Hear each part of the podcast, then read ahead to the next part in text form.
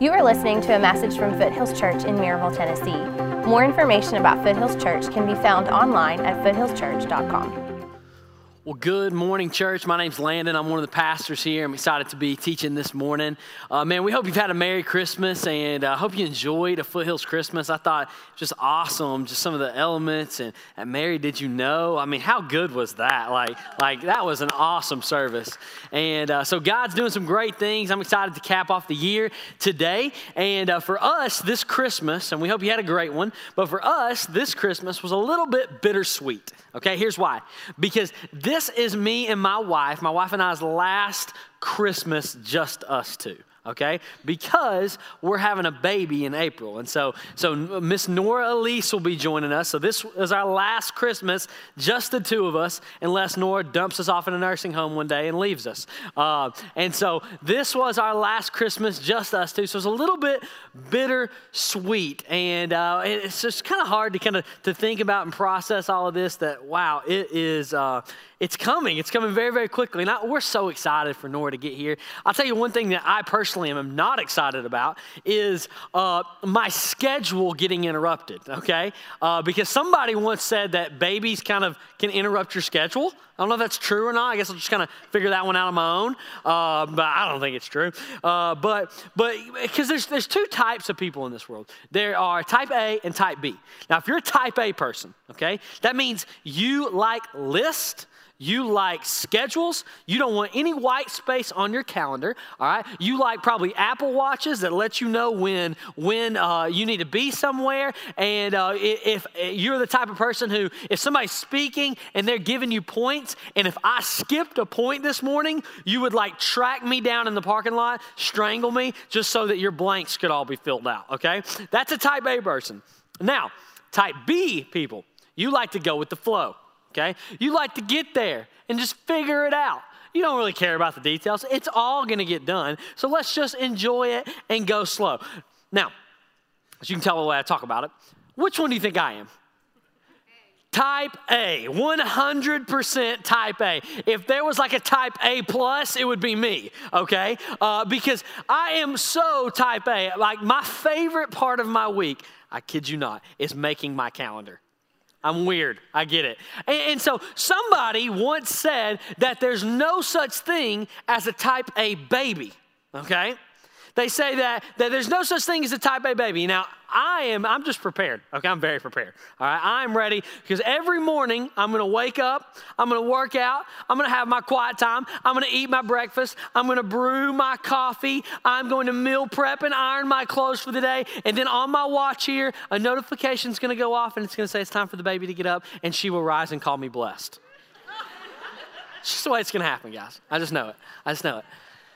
See, I am probably not prepared for the interruptions that are probably about to occur in my life. See, I'm not against interruptions, okay? I, am I'm, I'm, I'm cool with interruptions as long as there's a place on my calendar for it, okay? Then, then that interruption's fine. But a baby is coming, my life is about to get interrupted, and uh, I just, I'm just not prepared for it because I like to go fast. I like to, to run straight ahead. I like to get a lot of things done. I like to knock as many things off my list as possible, and uh, that is just not necessarily the case sometimes when you have a child, is what I hear.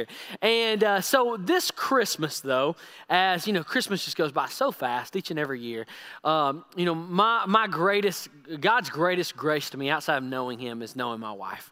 And uh, and Leanna, my wife, she she always she says these words, and she says, "You're you're gonna miss this." Okay. And so like at Christmas, she is the one to slow me down and, and to get me to just remember these moments instead of just trying to, to go so fast through everything. And it may be like taking a random walk together, you know, throwing on the coat and walking around, look at Christmas lights around our neighborhood. It may, uh, it may be just scrapping all of our plans in the morning and, and, just getting up and going and having breakfast and coffee with one another. It may be, uh, it may be turning off our phone or turning off the TV and just playing a game with one another. It may be me actually breathing when I eat instead of just inhaling the food that's in front of me. Okay, but but whatever it is, Leanna always is so good about saying, "Hey, slow down. You're going to miss this because it's not going to be like this forever. And no matter what, when I, we do those things and we slow down, it's normally in those moments where my soul kind of finds what it's made for to, to, to kind of breathe, to, to rest, and to find the true life and the true purpose and the true meaning that God intended for my soul. See, that's what God made me for. And I, I just kind of got thinking about this question like, what would our lives be without the interruptions? Now, it, uh, just about everybody in here, I would guess, loves Christmas movies. I love Christmas movies. Some of you all have been watching Christmas movies since October. That's a sin, okay? Uh, some of you, some of you ladies, uh, had ha, have had Hallmark on since like June, okay? You're just ready for the Hallmark Christmas movies. And if there was a 24 7 Hallmark Christmas channel, you would watch it just, you wouldn't stop, essentially, okay? My wife loves the Hallmark Christmas movies, but we all love some type of Christmas movie. So as a kid, my favorite Christmas movie was Home Alone. Anybody like that? Anybody at all? Okay, got some Home Alone people. Now, think about Home Alone. Nobody just wants to watch Kevin and Buzz open gifts on Christmas morning. No, we need an interruption, okay? We need Harry and Marv, okay? The story needs Harry and Marv to come in, to hit them with a paint can, to do the tool chest sliding down the, the stairs. Like, we need Harry and Marv for the story to have meaning, okay? Now, think about the Grinch. There's a reason it's not called the Cindy Lou Who. No one cares about Cindy Lou Who singing her little song, doing the holiday cheermaster. No, we need the interruption. We need the Grinch. We need Baxter. We need them all to come into the story to change up and interrupt the whole Christmas so the plot can have its meaning. Think about Elf, okay? I hate the first 20 minutes of Elf. I don't want to see him talk to Mr. Narwhal. I don't. I could care less about the snowflake, the snowman who, who and all. I, I just don't care. I, I want to see Buddy the elf hopping down the road, eating the eating the, the gum, running through the doors, finding the world's best cup of coffee. Like I want the interruption. That what's make the story good. Think about the classic Christmas movie. And no, I don't mean whatever those old black and white ones were. I mean Christmas Vacation, all right? Think about Christmas Vacation. Clark Griswold, you're the man. But we need Cousin Eddie for the movie to be right. You know, we need him to look at him and say, You serious, Clark? And, and, we, we need him to talk about the plate in his head that he blacks out when he walks through metal detectors and has this weird part in his hair now. Okay? Like, we need Cousin Eddie for the story to have meaning because nobody wants, you know, if, if we didn't have those interruptions, I mean, it's just Kevin and Buzz. It, it, they wouldn't have found the meaning of Christmas. It would just be Elf. He wouldn't get to save Christmas if he was just up in the North Pole. We wouldn't, Clark Griswold wouldn't get to find out that the Jelly of the Month Club is not as important as family. Without the interruptions, the story loses its meaning. And here's the deal I know that no matter what, it's normally in those interruptions of life that you will find the meaning. It's in the interruptions of life that you will begin to see the plot that God has destined for you. We need the interruptions. People need the interruptions. And in one of the best monologues in Scripture, we see God interrupting the story. So today I'm titling my message, Prepare Room for the Interruptions. We talked about it at Foothills Christmas, we talked about how we need to prepare God room in our hearts and lives. That we, He doesn't just need to be just, just like the major scene where we pull it out for Christmas time and we put it back in the box and then pull it out again next year. That we need to create a space, we need to give God our entire lives and create Him room to be first in our lives. So today I want to kind of take that a little bit further and I want to challenge you to prepare him room for the interruptions or prepare room for the interruptions. So in John chapter 1, which is where our, main text is going to be today, I want to just, if you have your Bibles, go ahead and get, get it out to that. If not, it'll be up on the screen. But, but in John chapter 1, we see a just a huge interruption to the story. I want to read it to you. So it says in verse 1, it says this John chapter 1, verse 1.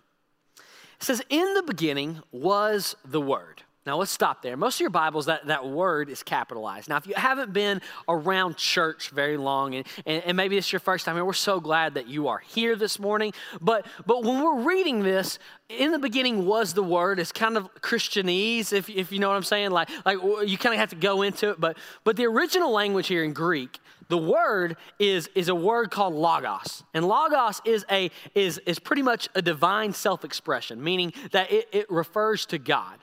So we see here in the text, it says, In the beginning was God. And the Word was with God. Now that can kind of confuse you.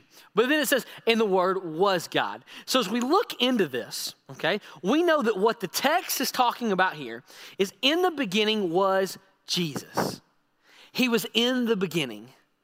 Jesus was there with God the Father and the Holy Spirit in the beginning. He was never created, He has always existed in perfect relationship as the Trinity. In the beginning was the Word, and it says the Word was with God, and the Word was God. Let's keep going. Verse 2. He was in the beginning with God, and all things were made through him, and without him was not anything made that was made. So, so, so go back again to verse 2. It says, He was in the beginning with God. I want you to know that Jesus is not like God's sidekick. He is God. He was in the beginning. He's always been there. He was there in the darkest moment of your life. He was there when you thought you had no hope. He was there when you were a kid and a parent left you. He has always been there. He was in the beginning. He's been in your highs. He's been in your lows. He was always there, even when you least expected it. He was following right behind you. He was in the beginning, and the Bible says that that all things were made through him, and without him was not anything made that was made. And the, and the Bible goes on and, and continues. It says, In him was life, and, and the life was the light of men, and the light shines in the darkness, and the darkness has not overcome it. Skip to verse 9. It says this The true light, which gives light to everyone, was coming to the world. So, so Jesus, who gives the only thing that only place, only, only source of true life, Jesus was coming into the world, and he was the, the true light which gives light to everyone. He was in the world, and the world was made through him, yet the world did not know him. He came to his own, his own people did not receive him. So Jesus comes to the world and, people rejected him. They put him on a cross. They, they called him a blasphemer. They, they said he was, he was crazy. He was a heretic. They, they, his own people did not receive him. But all who did receive him, who believed in his name, he gave them the right to become children of God. Who were born not of blood or the will of, uh, or the will of flesh, nor of the will of man, but of God. And this is one of the best verses in all Scripture, in my opinion. It says here, it says, and the Word became flesh. Jesus, who was with God in the beginning, who was God, becomes flesh. He's in a manger and dwells among us. And the author says, and we have seen his glory. The glory is the only Son from the Father, full of grace and full of truth. See, this is the Christmas story. You know that. This is the Christmas story. This is the gospel. This is the greatest story ever told. But if you'll notice, I skipped a couple verses, okay?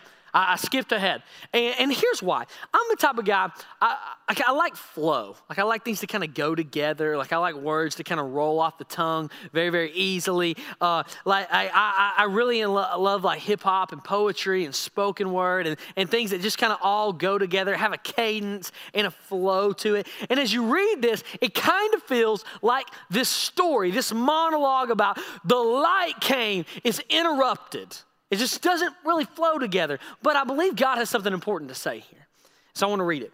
So we'll start in verse 5. It says, The light shines in the darkness, and the darkness has not overcome it. And it says, There was a man sent from God whose name was John. He came as a witness to bear witness about the light, that all might believe through him. He was not the light, but came to bear witness. So as you're reading that, it feels a little choppy, doesn't it? It's like the light came. The light shines in the darkness, but there was a man sent from John, or named John.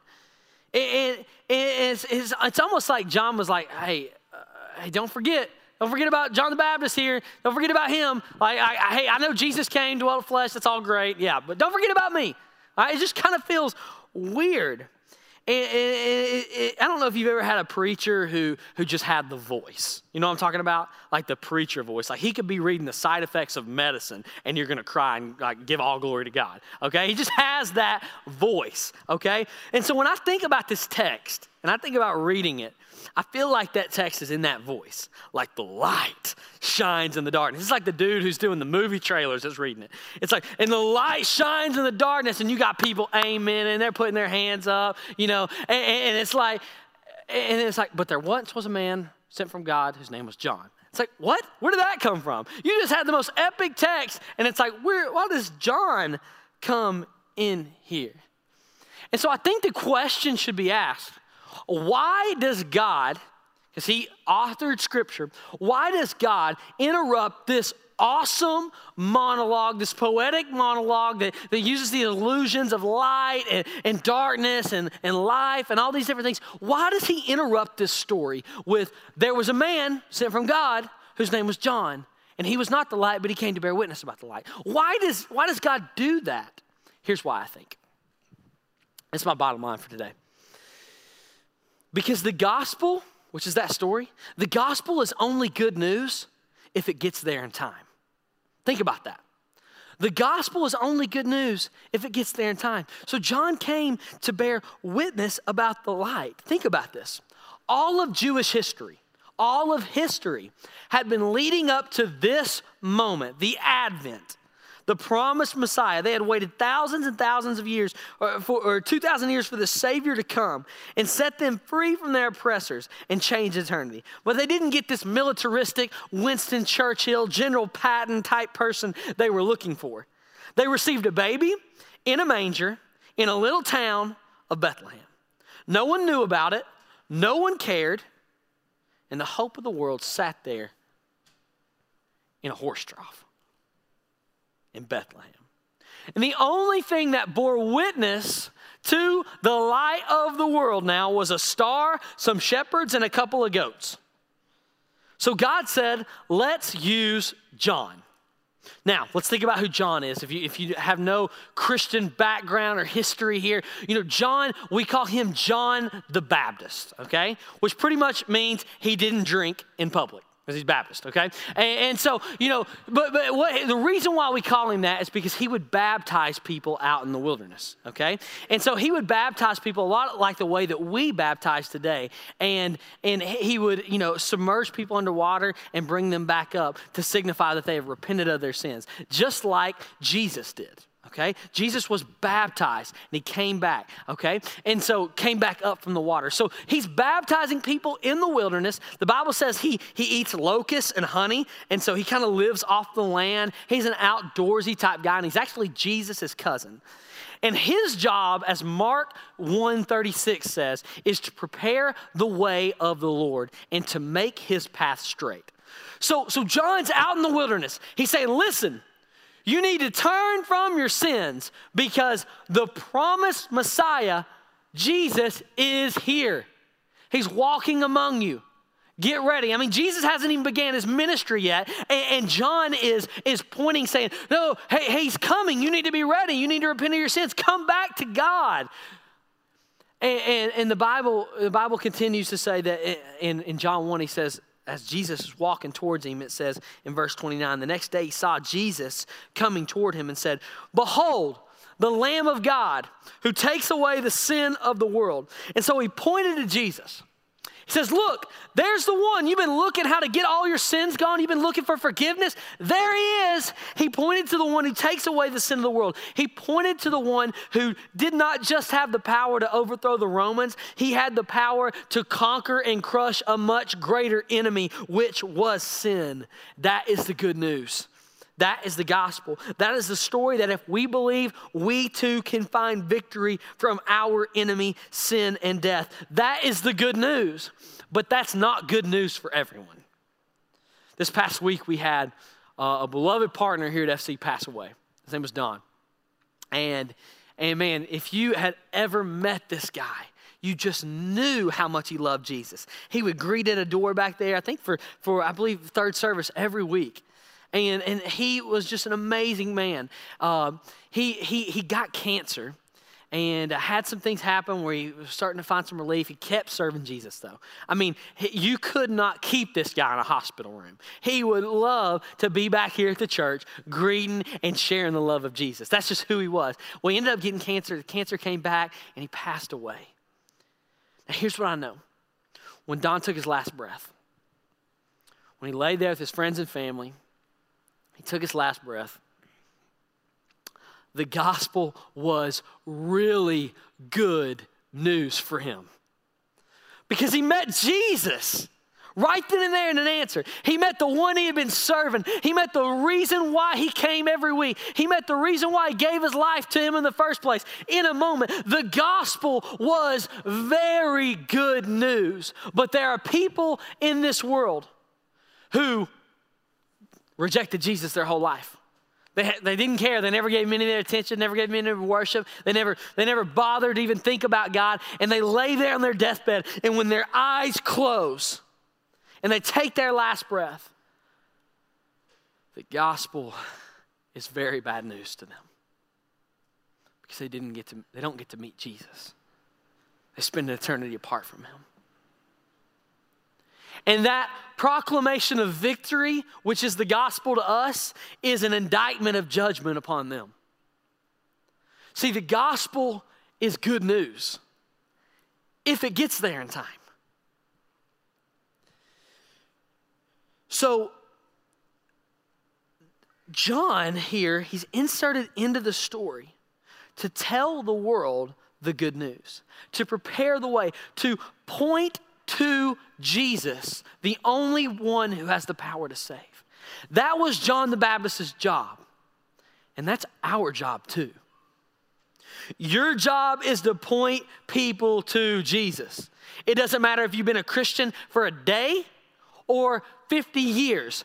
Our job is to point people to Jesus, point people to the good news, point people to the place that they can find hope, life, meaning, and purpose. And there's nothing more significant that you can do in 2018 than point people to Jesus.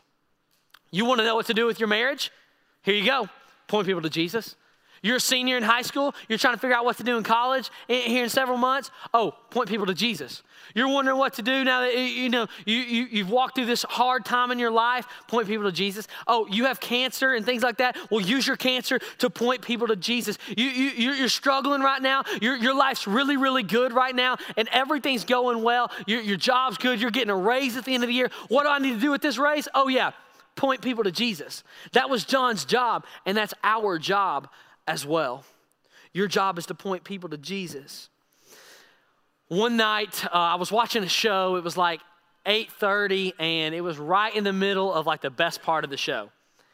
And the show clicks off, and it says, "We interrupt this program to bring you a special news bulletin." I like to gone crazy. It's like, what is right on the edge? I don't know if you've ever had that happen to you as you're watching TV and it just interrupts, or, or nowadays we have more of the uh, like the Amber Alerts that come up on your phone you know, and everybody's phone goes off. Well, one night I was preaching in student ministry. And, uh, you know, when I'm preaching on Wednesday nights, we have seniors who are doing like trigonometry and pre cal and things like that, things I can't even spell. Uh, and, and then I have sixth graders, which is like herding cats, okay?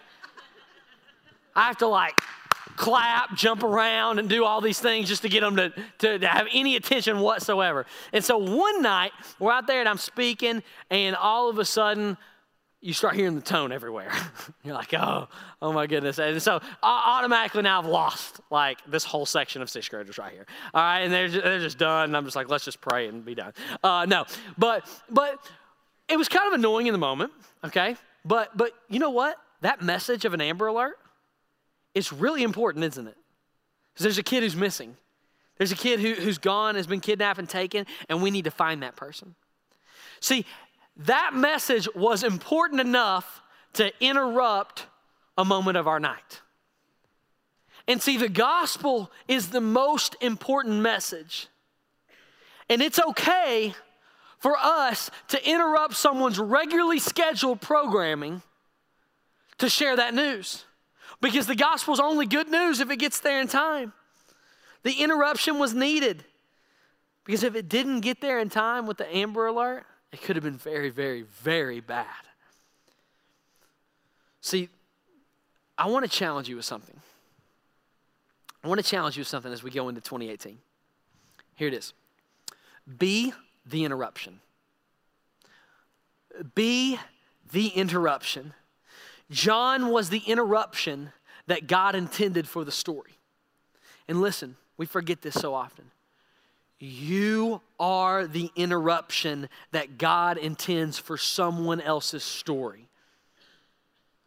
God intends to use you, to use the people at Foothills Church so that more people might come to know Him. You are that interruption. God has no plan B for the world. It's not like, well, if the people at Foothills Church don't, don't get out and share the gospel in Maryville, like, well, I'm, I'm just going to, you know, put a message in the clouds. No, no, there is no plan B. You are plan A, plan B, plan C. We, the people of God, coming to church, being sent out and sharing the good news is God's plan A. John was the what God intended for Jesus' story, and you are what God intends for someone else's story as well.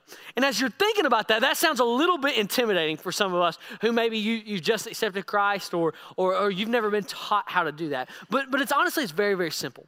Because when we read in John chapter uh, 1, you know, we, John chapter 1, verses 6 through 8, we say there once was a man from God named John. And he was not the light, but he came to bear witness about the light. And in those three verses there, the word witness is said three times. So you're wondering what it means to be the interruption, which is my challenge. It means witness about God witness about him. And see, this was not just like, you know, John's job. Actually, when Jesus was about to go up to heaven in Acts 1 8, it says, and, and, and you will be my witnesses. He's talking to the disciples, he, he's really talking to a broader audience. All Christians, you will be my witness when the Holy Spirit comes upon you. You will receive power when the Holy Spirit comes upon you, and you will be my witnesses in all of Judea, Samaria, and to the ends of the earth. You are the witness. So, again, when we read that and we hear that, like, what's it mean for me to be a witness? What does it mean to be the interruption? I want to give you just three really, really quick, practical things that we can do. So, I, as I was thinking about just how, how can we give practical ways to be the interruptions, I thought of, you know, here's, here's kind of our three spheres of our life. We're either on the go, we're at home, okay, or at church. So, so on the go means you, you, you might be, you know, running grabbing your coffee, getting to work, you know, getting gas, you know, doing, doing the little league games and going back and forth to basketball games every night of the week and practices. So you're constantly on the go, okay? Or, or at home or, or at church. So, so I want to give you some practical ways we can do this. So on the go, I'm going to just give you one, okay? On the go, share your story with someone. The Bible talks about how we are to be a witness. And not just a witness about what Jesus did in Scripture. You're also a witness about what God's done in your own life. Now, this can be this can be uh, very very simple. It can be a little more intricate. You know, it can be just as much. You know, we're, we're constantly inundated with with waiters and waitresses and, and, and people who are serving us who who just seem to be having a bad day okay and, and, i know my job is or, or, like my first inclination is to is to like like, well, there's a mark off the tip, all right, or like to get frustrated with bad service. But, but what if, as we were on the go, we didn't just have this transaction of money? What if you slowed down and shared your story with somebody? Your story about how, how, how God met you where you were at when you were hurting and you were hopeless or when you were sick. How, how, or maybe you, you get to tell them about how, how you came to faith in Christ. What if you slowed down and instead of just, you know, going in and out of restaurants, you started to, to go to the same gas station every week? Or you started to get, you go at the same time to get your coffee at Starbucks every week at the same Starbucks, just so that you could build a relationship with someone who's there just so that you could begin to share your story with that person. It may not, the gospel's not shared in a conversation. Often it's shared through conversations. We have multiple conversations with the same people. So when we're on the go, what if you got to a place where you were sharing your story with somebody? Second thing is at home. Getting to know your neighbors is so important. There's a lot of big subdivisions around Maryville. And, and, a lot of times we only know the people who live to the right or to the left of us, or the people who go to the same church or play on the same teams as us. What if you were intentional about getting to know the people on your street? What if you were intentional about getting to know everybody in your neighborhood and, and, inviting them over to dinner some night just so that you could talk with them and so you could maybe invite them to church or invite them to your small group? What if we got to know the people that were around us? Maybe you don't live, maybe you, you don't live in a neighborhood. Maybe it's the people that, that you're, you're constantly working out beside of. And so you get up in the morning and, and you do your routine every morning. What if you took your headphones out? What if you took your headphones out and begin to just kind of talk to the people that you that you do reps beside every week? What, what, uh, it may not be at home, maybe not be at the gym, wherever you're at. What if you got to know the people around you? Imagine how you could interrupt their life. Number three is at church. At church, it's very, very easy to just to, to come, to sit here, and to leave. What if you would witness to the next generation? Here's what I mean. At church, we have some amazing opportunities to serve the next generation. We have our Sprout program, which is for our babies. We have our, our Little Street program, which is for our preschoolers. We have our, our Kids Street. Then we have FC students on Wednesday nights. What if instead of just coming and, and, and just coming in and leaving, what if you took time uh, at church to be the interruption by witnessing to the next generation of kids and students? Listen, if you're serving a student, you're already changing the world okay? Because you will have the opportunity to invest in something below you that will last beyond you. One day, we who are older, we will die and we will be gone. But those kids who you met in Kid Street will still be serving Jesus if, you, if we invest well. Okay? You can witness to the next generation. We can share how, hey, hey, you know, I, maybe maybe you had a divorce. You can share with a teenager, man. You you got to learn these habits of what it looks like to be steadfast in your relationships now, so that so you don't have to have a divorce one day like I did, or or, or maybe you're sharing about some of your struggles, or maybe you had an alcohol addiction or something like that. You can share with a student who is literally forming the habits that will last them the rest of their lives. When kids are developing in fifth and sixth grade, they're literally creating neural pathways that they will keep with them the rest of their life that will teach them habits. What if you taught them a different habit? What if you taught them how to, to submit their lives to Jesus? What if we witness to the next generation here at FC? You would be amazed by what would happen We'll pack out 500 kids here on a Wednesday night sometimes. What if you were a part of that? You can witness to the next generation. As you know, I'm a student pastor. That's my main, that's my main responsibility here is I oversee 6th through 12th grade. And each and every week, we have uh, just some amazing volunteers who serve with our students. We have over 100 people who serve each and every week uh, who, who just want to be here to invest in the next generation. Well, here's the thing about, about kids and students is that if you will teach them to follow Jesus when they're a kid or a student, okay? Before they graduate. A lot of times that will stick with them. They may wonder in college and things like that, but, but that foundation of faith is so important for them to continue to follow. And, and, our volunteers and all of our, our family ministries, they know that it is so important to catch a kid and to get them to trust Christ and submit their lives to Jesus before they graduate high school. Because if they don't, it's going to be hard to keep them at all. And it's going to be hard for, to see them come back to church. So we know there's a limited window where you can invest into a child or student's life. And I hear all the time, man, I, I, you know, I would serve in students. I'm just too old for that. Or, or, I'm just not cool enough. I'm not exciting enough. Or I can't keep a, a sixth grader's attention. But that's not true. Because they don't need some superstar model in their life. They don't need somebody to, to, to, to you know, excite them all the time. They need somebody who's going to be consistently witnessing to them about who Jesus is and how it impacts their life. And so each and every week, we, we, see, we have some, some older folks in our ministry who, who will serve. Some, some of them are in their 50s, and, and, and some are even into their mid 60s who are serving kids. I think about guys like Mark Rector, okay? Mark Rector, he, he's an older gentleman who serves here each and every week. He has about 12 to 15 eighth grade boys who are with him every week, and they love him, and they've been with him for three years. He is making a difference in their lives. He, as a small group leader for them, has seen most of them come to faith in Christ, and he's, he's into his 60s. I mean, I think about guys, you should see a guy who named Tom Sparks. You should see him lead his sixth grade boys. He has these sixth grade boys, and he is like like like one of their dads, or I guess grandpas now. Uh, but but he is, I mean, amazing to see these kids come around him. And we have people who are older. We have people who are in their 30s. We have people, you know, like like Tracy Sparks. This this is a woman who who got a group that you know was kind of eclectic, and and she is is now seeing all of these girls who are who are you know not just not just coming on Wednesday nights. They're reading their Bible. They're being discipled. I mean, I think about people like like Angela Chafin and Whitney Brown and some of these seventh grade girls leaders. I mean, we have we're about to have four seventh grade girls small groups okay, because of the faithfulness of these kids, uh, or these, these leaders. I mean, it is amazing to see what God will do through you if you will commit to interrupting a kid or student or an elderly person or somebody's regularly scheduled program to witness about who Jesus is.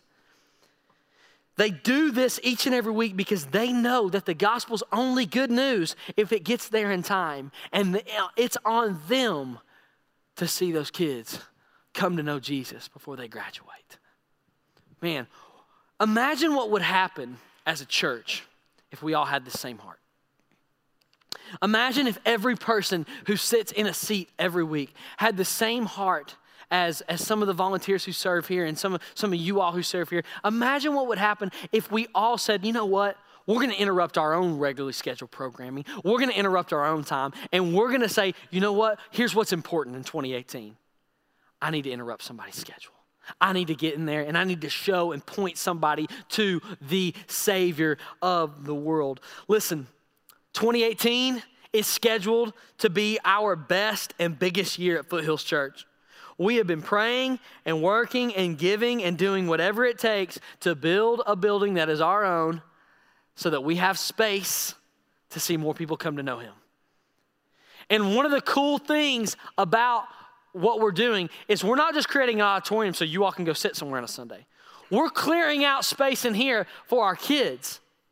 For the kids who come here each and every week in Kid Street are going to be meeting right here, probably sitting in the floors right here, listening and having a foundation of faith laid. And we're going to see so many amazing things as we move into this building. This year is going to be our biggest year. We're going to see more people come to know Him than ever before. I'm believing that in 2018. We're going to see more people baptized in our lobby than we've ever seen before. We're going to see more first time guests, more people than ever before. God is about to do something amazing here in that new auditorium, in this building, and we need to be ready to interrupt our regularly scheduled programming to see people meet Jesus. We must have a passion for others this year. One of the best pictures of this type of passion for me was my Oma. Oma is what I call my grandmother. I don't know where we got that name. I, think it's like Dutch or German or something like that. And yeah, German. But I always called her Oma, you know, ever since I knew her. And so Oma, she was one of the most giving people every, you know, just that I've ever seen. Every single Christmas was amazing. Like I just, I loved at four o'clock every Christmas Eve. We'd go over there, we'd have dinner. She would make biscuits, and they were out of a can, but they tasted better. I don't know why. Okay, uh, but but and she would have all these presents. She had stockings for everyone. If there was a cat that walked across her property, she probably had a stocking waiting on them. Okay, that's just who she was. It was awesome. Okay, and and so Oma, she would have all these gifts. I remember one year, um, my dad was about to get remarried, and, and so who the people who became my uh, stepbrother stepsister came over to Christmas that year. And she didn't really know them yet or anything like that. And she heard they were coming last minute. And so she went out and got all these little small gifts for them, wrapped them so they'd have gifts to open. That's just the type of woman she was. Christmas was my favorite time with Oma. It was awesome. Well, she was also one of the strongest women I've ever met. Uh, her husband, when my dad was little, would, would, would abuse her and uh, he you know got ran off by her brothers and everything like that. And so so she raised my dad alone single mom. And uh, and and one of the most strongest points of her life was she she battled cancer. She's widowed never remarried battled cancer. But she didn't tell anyone about it for over a year. She would go to the hospital. She'd go to chemo without telling a soul. Not her son not a friend not her not her daughter. Nobody, not even her own mom. She wouldn't tell anybody about it. She battled cancer alone for over a year. Well, her cancer got really, really bad right around Christmas time. And so we didn't get to have Christmas together on that year. And so as we went there to the hospital, she, she was on her deathbed right around Christmas time. And, um, and she, she said something that impacted me so much. She, and this is the type of person she was. She said to, I don't know if it was to my dad or my aunt, she said that, hey, there's a, there's a jug of milk in my fridge. It's new. Would you make sure the neighbors next door have it? Because they need it.